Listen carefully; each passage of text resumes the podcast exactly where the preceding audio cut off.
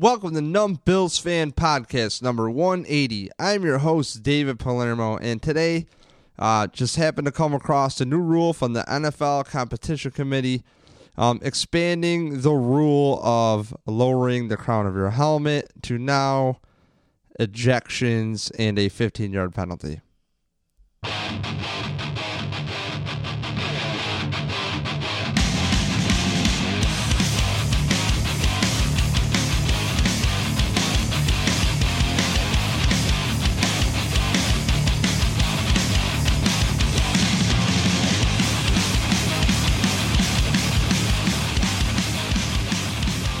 Right, well, so here's where I'm at is in a nutshell, the NFL has created another rule that has a lot of gray area and they created a rule where um uh, really I don't think it was enforced that much um where if you're pretty much think Adrian Peterson while you're running the ball, right? And you lower the crown of your helmet to like buck a dude over, you know, like a buffalo per se that's what they're saying. Yeah, we don't want to see that. Now, they're pretty much saying any malicious, not malicious, but any lowering of the helmet itself can result in a 15 yard penalty and um, an ejection. So for me, you're in the NFL and I'm thinking like the XFL cannot come soon enough. Uh, does that mean I think the XFL will be a better league? No. What I do mean is if people actually listen to the players and the fans um, of the game, players and fans understand that there's a calculated risk to playing football, and the NFL is frankly just covering their ass. Because if you saw that Netflix documentary, League of Denial, holy shit, you want to talk pure evil? Denying concussions, all sorts of stuff. I mean, just absolute scum in the NFL up at the top. Absolute trash. So now the NFL is trying to tell us that, hey, since 2002, we've made all these rule proposals, right? Well, it has fixed nothing as far as concussions. And if anything, because I have no stats in front of me, I would be willing to bet that knee injuries have gone up. Because if there's one thing about football that I have totally missed, and maybe it's hot smoke, but since I picked up hockey, I reference it a lot as a reference point for myself. There is culture in a locker room. There is culture on a team. There is this and that. And I'll tell you, there is a culture to football, which is you work your ass off and you hit hard and you fuck people up. That is the game. Make no mistake that people understand what they're getting involved in. So now you're telling me that after this same refs that are not allowed to look at a blatant pass interference call and do everything they can to not look at the jumbotron when I'm at the stadium, right? You guys are too, ladies, kids, friends, whatever you want to put there. You're at the stadium, right? Okay, how many times do you see a blatant awful call in section 300? And it's like to give you an idea, I love my seats, section 331, row 6. Um I like him, right? Nick Pop is in that section with his father. Um, powerful Jeff Knight, drunk Dean, Scott Campbell next to me with his father. It's awesome. Anthony Hayward is joining me this year to be by my side. I'm, I'm really stoked, man. It's going to be fun. The only downfall, which doesn't matter because the Bills have a drum line now, is like you could have put a bunch of Caitlyn Jenners out there and tell me that, you know, they're all female cheerleaders, and I would believe you because you can't really check that out too well. But you still read nameplates of players on their jerseys you have a great view, like all 22 kind of viewish, you know, whereas in you see the whole field, you get to see, wow, that dude ran a mint route and he was wide open and maybe they didn't get rid of the ball while, or you get to see the whole picture. So for me, I think a lot of things are are are clouded in football and there's just a a culture to everything And when you look at football and you see a blatant pass interference call in the stadium or whatever awful holding call that was missed, you know, there was a Giants game in 2015, you know, Tyrod's first year with the Bills. And um, he had two touchdowns called back, one off of a bad clipping call or something stupid off of Richie Incognito that was just a bad call, just awful. And then another fan- phantom hold that was awful too.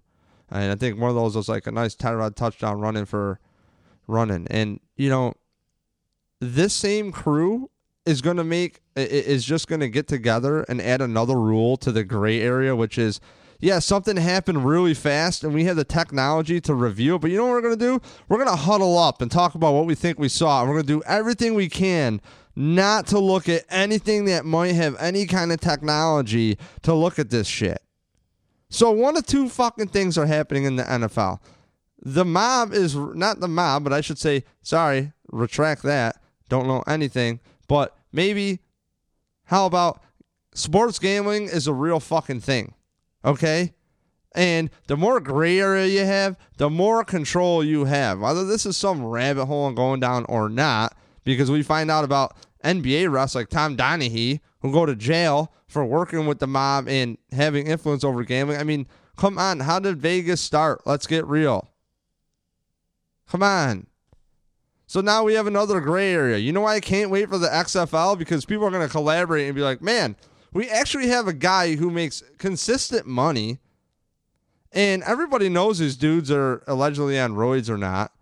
And they keep making money. They're a fun entertainment thing where I have adults, adult friends who are flipping out over scripted shit. And that's cool. If you're into WWE and WWF stuff, that's what I call as a kid cool, man. I used to watch as a kid a lot.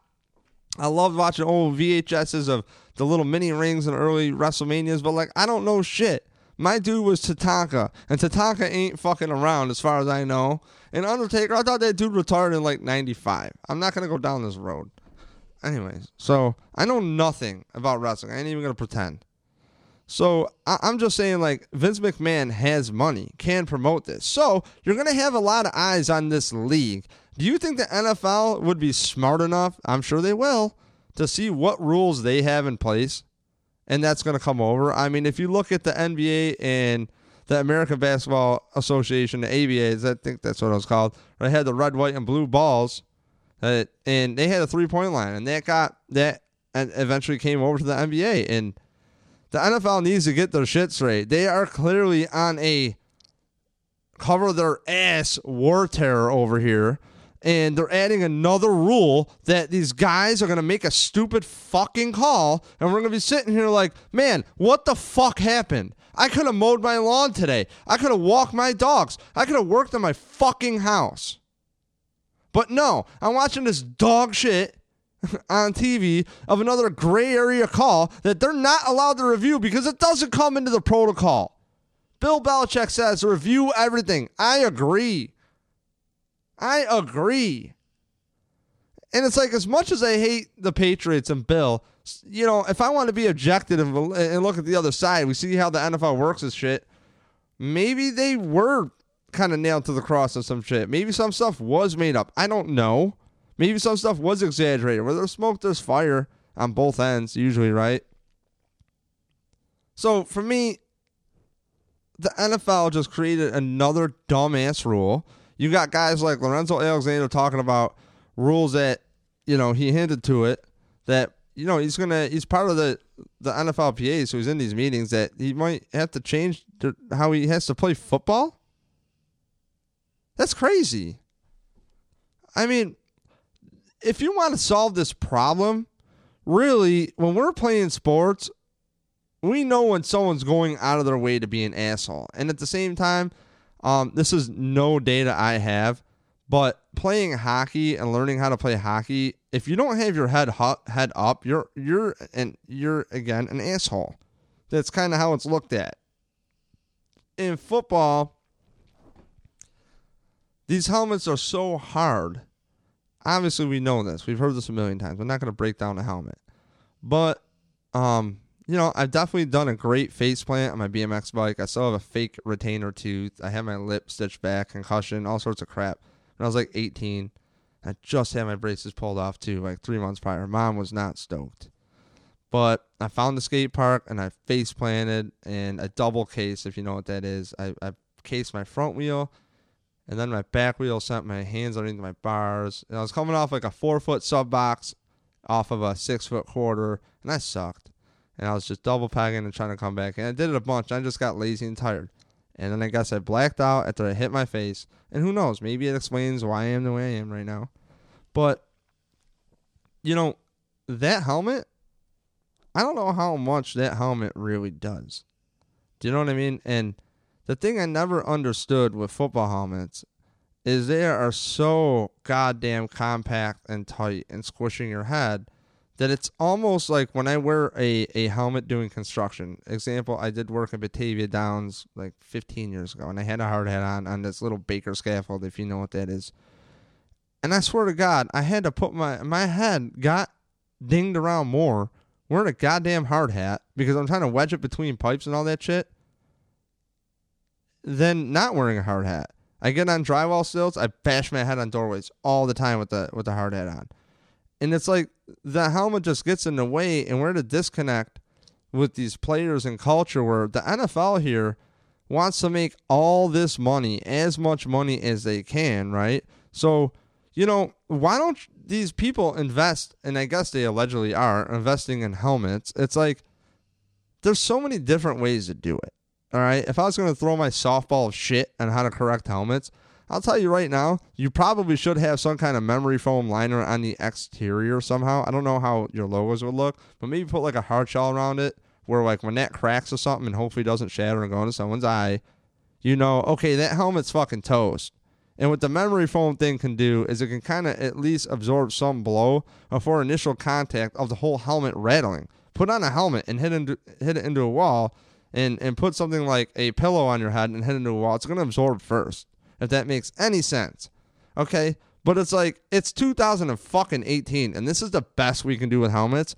At the same time, if you had your brain in a jar of water per se, which it is, or put a baseball in a jar with water and you shake it and you move forward with it really fast and stop that jar, it's still going to hit the edge of the jar. You know, it's going to hit the glass. It's like if you get in a car accident, you're going to go through the windshield without a seatbelt. It's just momentum. Well, that's what your brain is doing. So the only way to correct this problem truly is for players to have respect for themselves. But when the NFL has no respect for the players, how do you expect the players to take care of themselves? It's a dog eat dog fucking world out there, man. These careers are so short. Can you blame these guys for taking out a dude's knees if you can't hit the head? My family is on the line. I mean, watch that documentary Broke. Man, that producer's really awesome too. He actually replied to me in some emails. Pretty cool guy. And I'll tell you that, you know, Andre Rison's on there. Man, what an eye opener because really you get paid, you come from nothing, and you want to take care of your family. You know what I'm saying? Like, insert the Biggie quote about having a jump shot or selling crack rock. You know what I mean? And that's really how a lot of this shit is for sports with athletes. And then with money comes, oh, instant responsibility. You got these dudes who are in their 50s who have cheated on their wives and all sorts of scummy shit that doesn't come to light that you don't know about. Signed anybody in ESPN, probably, right? So it's like over the years they had that little sketchy book. So people gotta pretend that all their shit's together. it, it, it's like these kids are in their early 20s and they just got money that them and their whole family has never seen.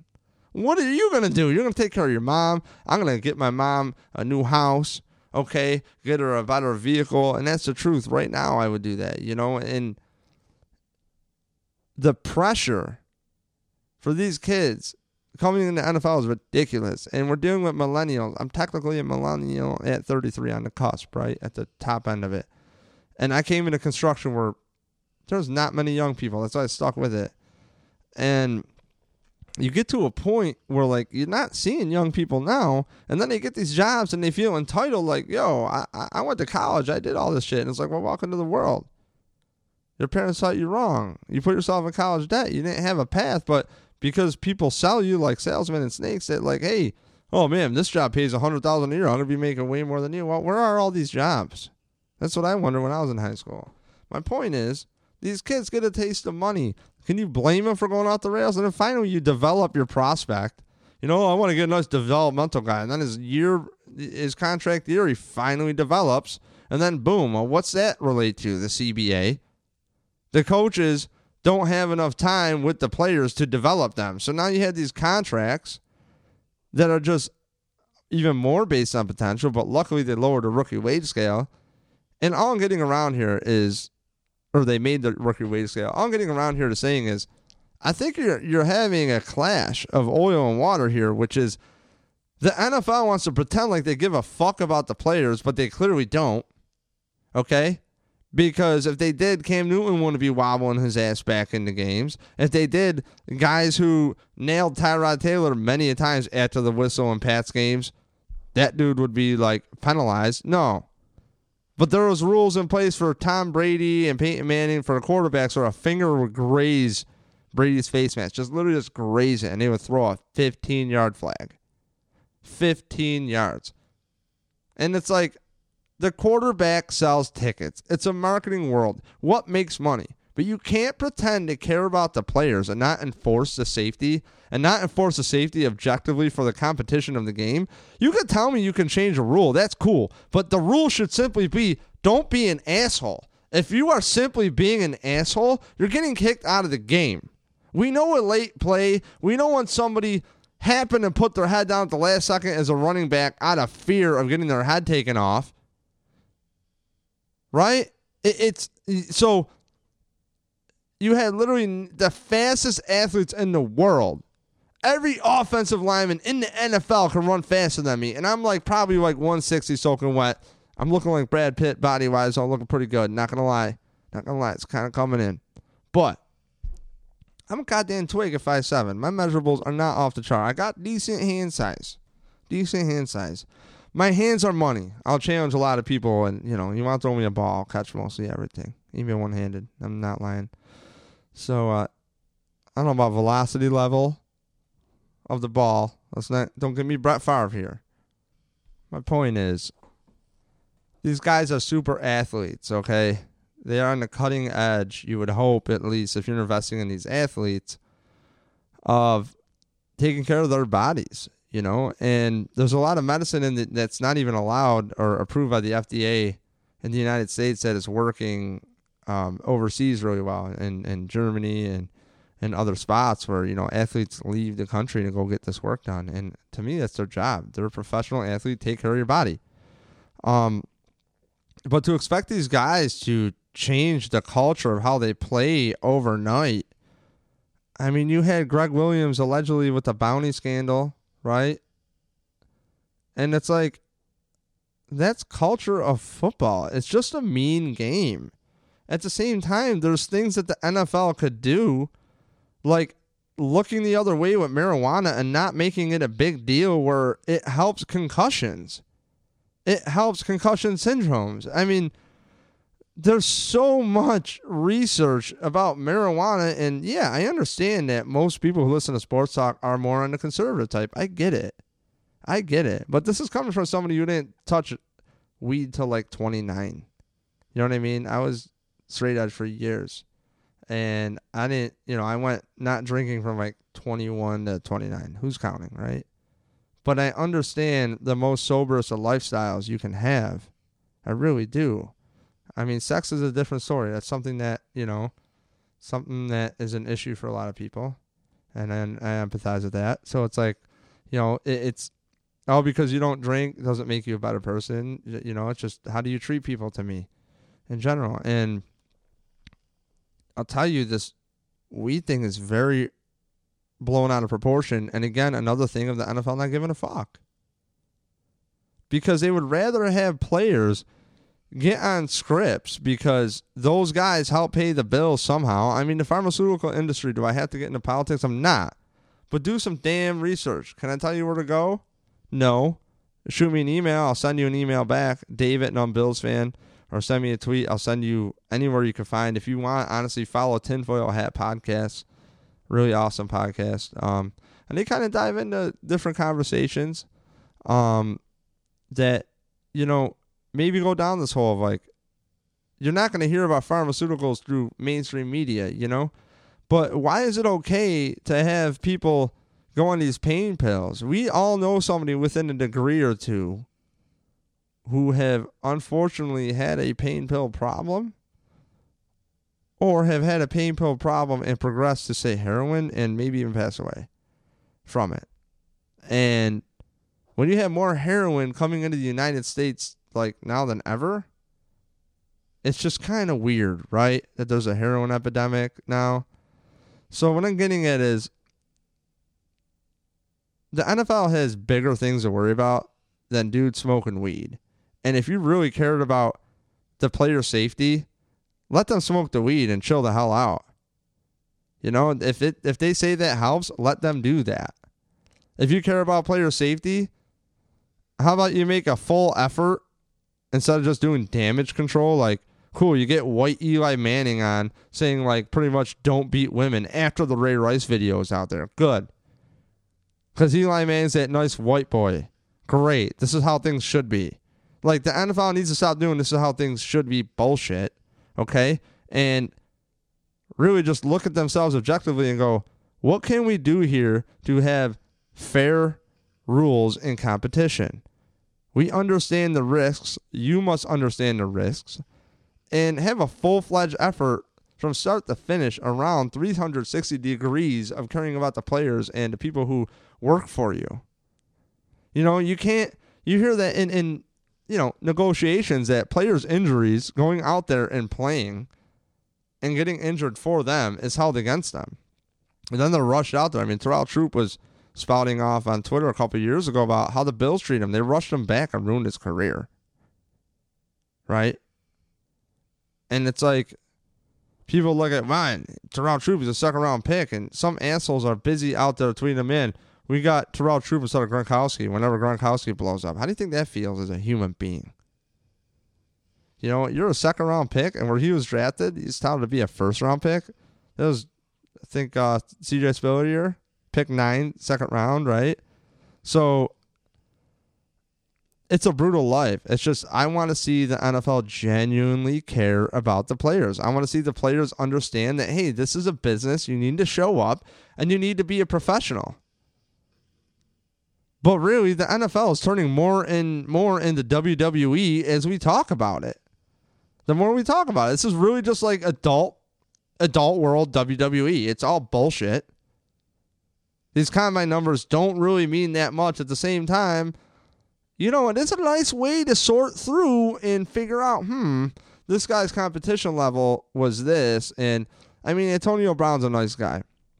You look at his combine numbers, and he ain't like off the chart at all. But like, you know, he was making people look stupid in college so much in, in his smaller school where, you know, he's it, it almost looks too good to be true. Like, oh man, this dude's just that good. Or is his competition that bad that he's going against? Meanwhile, his stuff translates. He's not the fastest guy, but in the NFL, it's a different game. You have to be not only a, a, a smart football player, you have to be a responsible human being.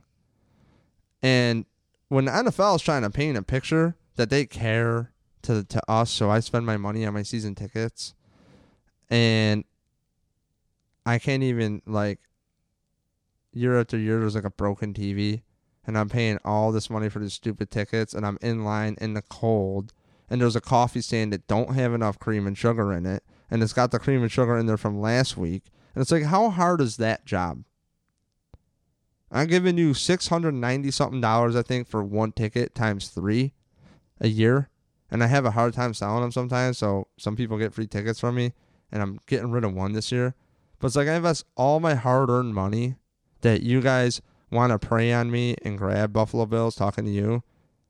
And you can't even have simple stadium amenities, like simple shit that you can control.